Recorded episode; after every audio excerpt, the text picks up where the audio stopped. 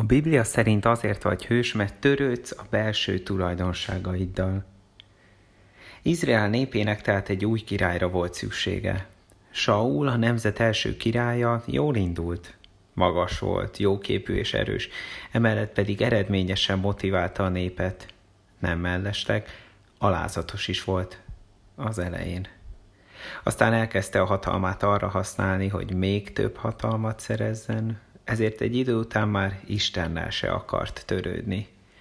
Isten szólt neki, hogy ebből baj lesz, és mivel Saul nem változott, ki is választotta az új királyt. Elküldte Sámuel prófétát, hogy menjen el Isai házához, és az egyik gyermekét válassza ki. Sorra hívta ki Isai a fiait, hogy bemutassa őket. Sámuel az elsőszülött gyermekkel már meg volt elégedve. Ő is úgy nézett ki, mint egy király. De Isten szólt neki, hogy ez nem elég. Aztán a következő sem, majd az azutáni sem. Végül már mindenkit látott, mégse volt meg a kiválasztott. De kiderült, hogy a legfiatalabb kint őrzi a bárányokat. Mondjuk nem sok esély volt rá, hogy lesz belőle valami. Akkoriban a fiatal gyermeknek nem jutott jó pozíció a családban. Akkoriban a pásztorok, mivel piszkos és a várostól távoli munkát végeztek, nem számíthattak sok tiszteletre a többiektől. És ez a kisfiú annyira nem jött számításba, hogy az apja nem is akarta bemutatni őt a híres vendégnek. Amikor megjelent, Isten ezt mondta. Őt kent fel királyá. Miközben úgy tűnt, társadalmilag, családilag, munkahelyi, iskolai szempontból nem rúghat labdába a fiú, Isten a belső tulajdonságait, a szívét nézte, és azt mondta, ő tetszik. Ő belőle jobb király lesz majd, mint Saul volt.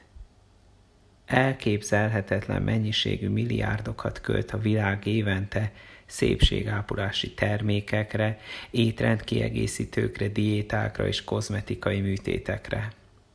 Semmi baj nincs azzal, hogy jól akarunk kinézni.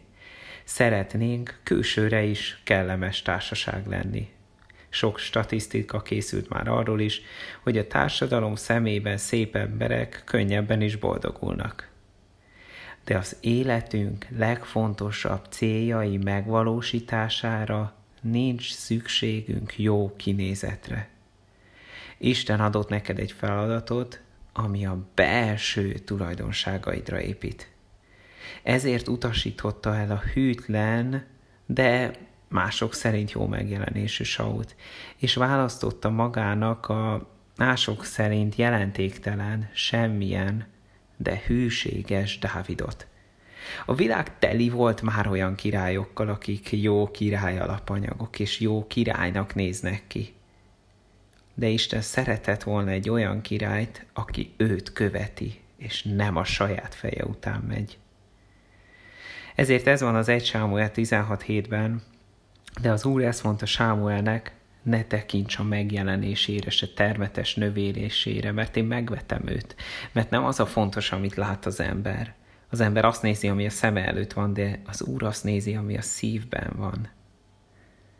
Adj Isten neked is, hogy törődj a szíveddel, a belső tulajdonságaiddal. Egy kis feladat a végére. Ma, értelemszerűen, ha este van, akkor holnap bármikor, amikor a tükörbe nézel, és megnéznéd, hogy hogyan nézel ki, gondolj egy jó belső tulajdonságra, amit szeretnél, és imádkozz érte.